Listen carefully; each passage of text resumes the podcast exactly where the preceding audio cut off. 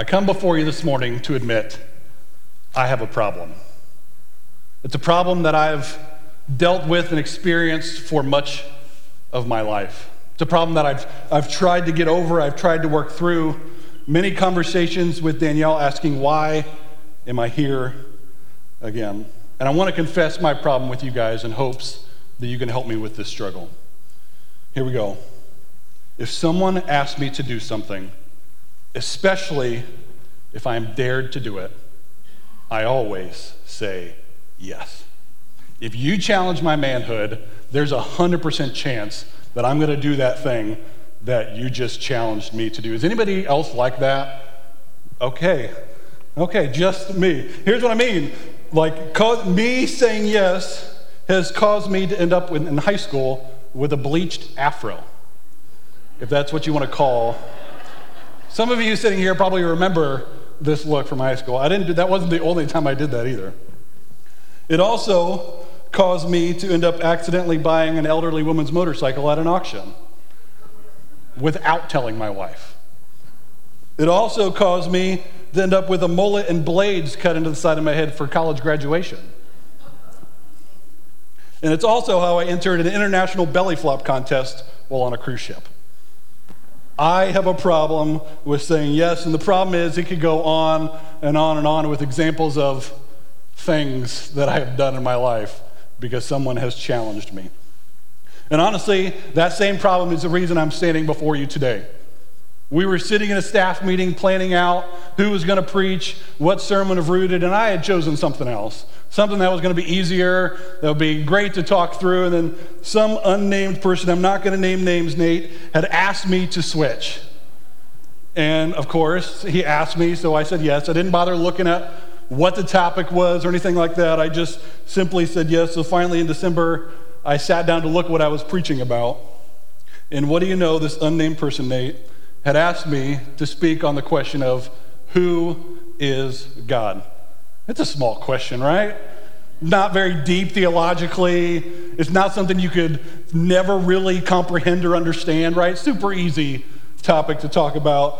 But thankfully, he asked me to do that. As, as I sat down and really sat at the feet of Jesus, I believe that God really worked through me, and I hope some of the things that he's doing in my life that you can get a little bit of glimpse of this morning. So I'm thankful that that person asked me to switch and tackle this. So the question is, who is God? As you know, we're in week two of Rooted. Hopefully, you're going on this journey with us, and you had your readings this week that you did. So the question of who is God, and I once heard a story of a super smart professor. He'd written a 5,000 page book on the theology of who is God. Now, I can promise you, I did not even open that book this week. 5,000 pages, holy cow. So the guy finally finishes this book and he's sitting down with a friend. And the friend says, You know, what do you think about your book? How are you feeling about it? And the guy just kind of this weird look on his face. He says, Well, I was feeling really good about it. And then my wife finished reading it and she turns to me and says, Do you even understand what you wrote? Because I can't. Right? It's this deep, thick theological question that we're going to talk about this morning. But here's my promise for you I'm going to keep it simple. One of my favorite passages in Scripture, there's this moment in Matthew where Jesus is speaking to in the church, in the, in the temple, and he's talking about divorce and marriage. And then he goes on to talk about money and wealth. So, two big topics of themselves to Jesus. Jesus talked a lot about those two things. But right in the middle, we find this interaction where people are sending little children to Jesus to come and sit at the feet of Jesus. And the disciples start rebuking them, say, No, this isn't a place for you. Come back another time. And so finally, Jesus in Matthew 19 says this Let the little children come to me and do not hinder them, for the kingdom of heaven belongs to such as these. And here's why I think that's significant. Because right in the middle of two big topic, Jesus purposefully puts this in, in this interaction with children and say, we can get all deep, we can get all theological, but the people I want at the feet of me is children. You can do all these things, but let's keep it simple. And while deep theological conversations are important, this morning I'm going to keep it simple for you because that's what I needed this week. So to do that, we're going to go to Second Chronicles chapter 20. So if your Bibles open up the Second Chronicles, we're going to find the story of Jehoshaphat. And he is the king of Judah, and during his re- Judah, and during his reign, he is seen as a good and very godly king. He did he made some mistakes, but overall he did a lot of great things for the kingdom of God. And in this in this passage we read today in Second Chronicles 20, Jehoshaphat and the people of Judah are surrounded. They're surrounded by surrounding nations and they're getting ready to attack. And upon learning this, Jehoshaphat stands up before all of Judah and invites them all to come together. We're going to pray to God. And in this interaction, in this prayer, we find three pivotal questions about God that we're going to work through this morning. And I believe they will very simply tell us who God is. The question, though, for this morning do you believe it? Do you believe this is who God is? Because your answer will determine the trajectory for your life. So let's read Second Chronicles chapter 20, starting in verse 1. After this, the Moabites, the Ammonites, with some of the Meunites, came to wage war against Jehoshaphat. Some people came and told Jehoshaphat, A vast army is coming against you from Edom, from the other side of the Dead Sea. It is already in Hazezon Tamar, that is En Gedi. Alarmed, Jehoshaphat resolved to inquire of the Lord, and he proclaimed a fast for all of Judah. The people of Judah came together to seek help from the Lord. Indeed, they came from every town in Judah to seek him. Then Jehoshaphat stood up in the assembly of Judah and Jerusalem at the temple of the Lord in front of the new courtyard and said, Lord, God of our ancestors, are you not the God who is in heaven? You rule over all the kingdoms of the nations. Power and might are in your hand. No one can withstand you. Our God, did you not drive out the inhabitants of this land before your people Israel and gave it forever to the descendants of Abraham your friend? They have lived in it and built it in a sanctuary for your name, saying, If calamity comes upon us, whether the sword of judgment or plague or famine, we will stand in your presence before this temple that bears your name and will cry out to you in our distress. But now, here are men from Ammon, Moab, and Mount Seir, whose territory you would not allow Israel to invade when they came from Egypt. So they turned away from them and did not destroy them. See how they are repaying us by coming to drive us out of the possession you gave us as an inheritance. Our God, will you not judge them? For we have no power to face this vast army that is attacking us. So, the first of three questions we see of God here from Jehoshaphat comes in verse 6 Are you not the God who is in heaven? Now, to be clear, when I say for all these questions, I do not mean that Jehoshaphat is questioning who God is. He's merely using it as a rhetorical question to remind and recognize that he is the true God of all the people of Judah. You see, when Jehoshaphat became king, the people of Judah had the same problem all the surrounding nations had. And then they worshiped a lot of different gods.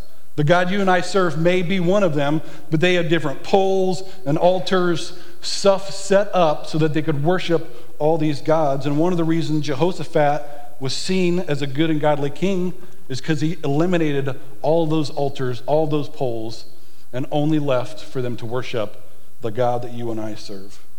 Joseph here is clearly laying out that God is the one and only true God. The God that has all power, all knowledge, and supreme authority because he is the creator and ruler of all things. So this is the first thing we learn from this passage about God is that God is our king. And just like the people of Judah, we need the same reminder because for too many of us, God is not king. Money is king, family is king, our job is king, my political party is king. The list could go on and on. As a high school pastor, we do small groups on Sunday nights with our high school students. We break them into four different small groups. And one of my favorite things to do is to ask would you rather questions. It's where you propose a question and you give two options and you have the kids eh, say what their answer would be and why. So I want to play that with you this morning. Is that okay? Just one question. Can you do that? Okay, three of you can. Good. All right, so here's the question Would you rather have unlimited plane tickets to anywhere in the world or never have to pay for food for the rest of your life? So, unlimited plane tickets anywhere in the entire world, or you never have to pay for food. I'm talking out to eat. I'm talking Walmart. I'm talking Taco Bell. I'm talking the best Mexican place in Wabash, Habanero. Whatever it is, free food. So, if you're online, I want you to type in the comments would you choose plane or food? Which one would you choose? And here in the room, I'm going to make you choose. This is a hard question, right? Because hard question. All right, so who would be my plane people? I want free flights to any in the, anywhere in the world my entire life. Okay? Who are my food people? I would choose food. Wow, more food people. I'm a little surprised. Is that why we like potluck dinners so much? now, let me ask you this. By a show of hands, if we're honest, who would rather choose both? Let's face it, yes. We, we want to choose both. We don't really like the either or option here, right? Because they're both incredible things. You're not complaining if you get free plane, and you're not complaining if you get free food, right? Both are great options. You want both. We want an and option, but I'm sorry I didn't give you that option. But here's the point I think many of us live an and life. We don't like to choose between two things. We believe that God is king, but the problem is we don't stop there. God is king, and I love my job.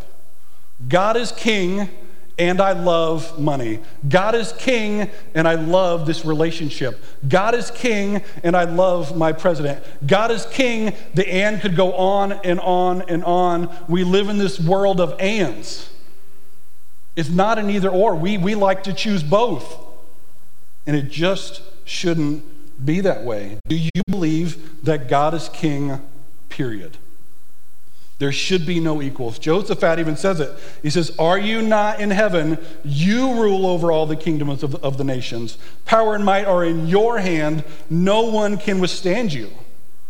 He recognized there is no equal, there is no and. God is the creator, ruler, all powerful, and mighty, and He is the only one that matters. He is the king, and there's no one like Him. Do you believe that? Do you live it? The next question we see in this passage asked by, asked by Jehoshaphat is in verse 7. He says this Our God did you not drive out the inhabitants of this land before your people Israel and give it forever to the descendants of Abraham, your friend? He again is not questioning what God has done, but acknowledging himself and reminding the people of God's faithfulness. From a thousand years before with Abraham to 400 years before with Joshua to 100 years before with Solomon, God has been faithful and rescued them time after time after time. From all of creation, God has always been there for his people, directing their path, and he's rescued them when they're in trouble time after time. So that's where we learn the second thing about God God is our rescuer. God is our rescuer. I think it's real easy as we read this passage of Scripture to miss a very small but important point. point. When Jehoshaphat speaks, he says, Our God, did you not drive out the inhabitants? Notice there is no we in this statement. It's simply, Did you not drive out the inhabitants? It was all God.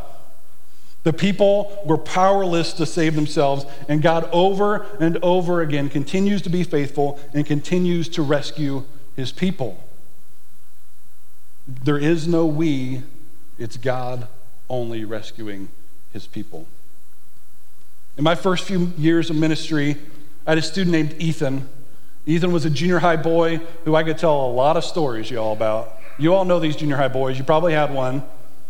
Right? Ethan, we were, we were serving some people and we were cleaning up their yard, and for some reason, Ethan, this junior high boy, ended up on a weed eater. I was shocked somebody's leg didn't cut, get cut off by the end of the night. But Ethan's, he's going around, he's weed eating. He finally gets to the spot where another student says, Hey, heads up, you're getting ready to weed eat some poison ivy. It's like, Oh, okay, well, it's not a big deal. I'm not allergic. And so Ethan then goes on to prove it by taking said poison ivy and rubbing it over his entire body because he had convinced himself he was not allergic. I remember I saw Ethan two days later at church. He looked like a balloon, y'all. He was just covered head to toe in poison ivy. Somehow he had convinced himself he was not allergic. And here's what Ethan taught me as humans, we can convince ourselves of a lot of things that aren't actually true. We can. Somehow we get these thoughts in our head, well, they must be true. And I think we have the problem of convincing ourselves that our rescuing, that our saving in life depends on us. That we play a role in saving ourselves. And then before we know it, we think everything that's good in our life, all the rescuing, all the good things happen because of our talents, our abilities, and what we have done. And for somehow, God isn't even in the picture anymore. The promotion I got at work, it's because I'm a hard worker. I deserved it. I finally got the girl. It's because of my smile and my six pack. I'm talking about myself there in case you were wondering. I barely missed being in a car accident. I'm such a great and attentive driver. My mom's cancer is gone. Thank goodness I spent that time praying to God. You're welcome, Mom. You see how it happens? Somehow we convince ourselves that all the good things that happen are all because of our work and what we do, and God is simply just coming along for the ride. We forget what James 1:17 says. It says, Every good and perfect gift is from above, coming down from the Father of heavenly lights, who does not change like the shifting shadows. Every good thing that happens in your life is because of God alone. You play no role outside of just showing up and trying to be faithful to God. And the worst part is when we do this with our own salvation. We may say and believe that God sent his son Jesus to save us from our sins, but we don't actually live this out. All right, here's what I got to do I, I got to go to church, check. Uh, I even gave, dropped a 20 in there, check. Um, I prayed before dinner, check. Uh, I didn't cuss the driver out in front of me because I had my Jesus Changes Everything bumper sticker. Check. Somehow our salvation is condensed down to this checklist, and a relationship with Jesus isn't even on it. We think my saving, my rescuer depends on me and what I do. But it's not at all. If you believe God is your rescuer, you will know you have no control over your salvation outside of just showing up and trying to be faithful. Our role in this is simply to wake up every single day and be faithful to God and seek a relationship with Him above all things. Live every moment, every situation in your life like you love God more than anything else in the world. That's your role. God and Jesus is the one who saves. God is our rescuer. You may know it, but do you believe it and do you live it? The last question we see Jehoshaphat asking comes in verse 12. It says this Our God, will you not judge them? For we have no power to face this vast army that is attacking us. When Jehoshaphat is asking God for help, he's acknowledging something in this last question that I want us to learn. The last thing is God is our judge. God is our judge. He knows because God is our king and rescuer that it is God's role alone to judge both Judah and their enemies. And this should make us feel both comforted and uncomfortable at the same time. What a great promise to know that those who are around you who do wicked, those who slander the name of Jesus, those who persecute and kill Christians around the world, those who are at your work and at your schools give you a hard time because you live differently, God will be their judge. As much as we hopefully want and try to get them to have a relationship with Jesus, at the end of the day, it's their choice, and God will judge them for their choices. As James 4:12 says, there is only one lawgiver and judge, the one who is able to save and destroy. But you, who are you to judge your neighbor? As we have already established, the role of judge is God and God's alone. He is all power. He alone has all knowledge and all authority in this world. So it's his jo- job to judge. And James makes sure to remind us that it's not your job either. Who are we to judge our neighbor? And while it should bring us comfort that those around us will be judged, it also needs to be known that you and I will be judged as well. Revelation gives us a humbling picture in chapter 20, starting in verse 11. It says, Then I saw a great white throne, and him who was seated on it. The earth and the heavens fled from his presence, and there was no place for them. And I saw the dead, great and small, standing before the throne. Books were opened. Another book was opened, which was the book of life. The dead were judged according to what they had done, as recorded in the books. The sea gave up the dead that were in it, and death and Hades gave up the dead that were in them, and each person was judged according to what they had done. Then death and Hades were thrown into a lake of fire. The lake of fire is the second death. Anyone whose name was not found written in the book of life was thrown into the lake of fire. Personally, this is one of the most self reflecting and humbling pictures in Scripture. And I think it should be for you as well. Whether you like it or not, whether you want it or not, one day each of us will come face to face with God and we will be judged. What you do today matters, and it will be reflected on what happens that day. And in no way, hear me out, I do not want you to be motivated by fear or live by fear. I just want to make sure you understand the harsh reality of what your future holds. And believe me, God is love, and God wants to rescue us if you choose that. But there's no denying God is our judge. Do you live like and do you believe that God is our judge? God is our king. God is our rescuer, and God is our judge. Three simple yet deeply profound things we learn about God from Jehoshaphat. And I don't know if you figured it out yet, but what we read here is eerily similar to our story as well. Just like the people of Judah, we have an enemy. We have an enemy that wants for us to turn our back on God an enemy that is not far us off, who has us surrounded. We stand knowing we are pressed on every side by the pressures of this world. We have an enemy, this evil off in the distance. We see it in our world, we see it in our country, we see it at our work, we see it in our friends, and we see it in ourselves. We are in our battle every single day if we choose to believe God is who He says He is and God will do what He says he will do. And the devil wants nothing more than to, for, to forget who God is and to live like you are in control. Like God has no power. He wants you to live like this checklist life that I'm going to do what I want to do and I'm in control of my own salvation. And He wants you to live like your actions have no consequences. I know you feel this battle, this tension of doing what's right of wanting to follow God so badly with your marriage, with your job, with every relationship as a parent. You so badly want to follow God and live for Him, but it's so much easier to do it the other way.